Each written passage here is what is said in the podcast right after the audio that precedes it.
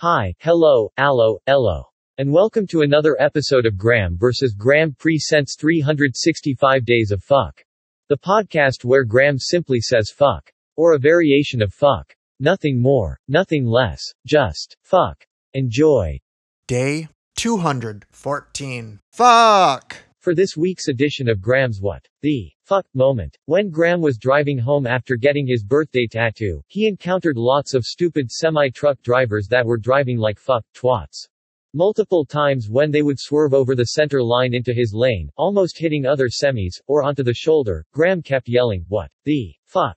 With all of that out of the way. If you have not yet, subscribed to Graham versus Graham Presents in your favorite podcast platform, you should do so, and you can tune into all of the Graham versus Graham Presents short podcasts for short attention spans. Shows include 365 Days of Fuck, the weekly shit, and Monday Monkey Poop. Goodbye.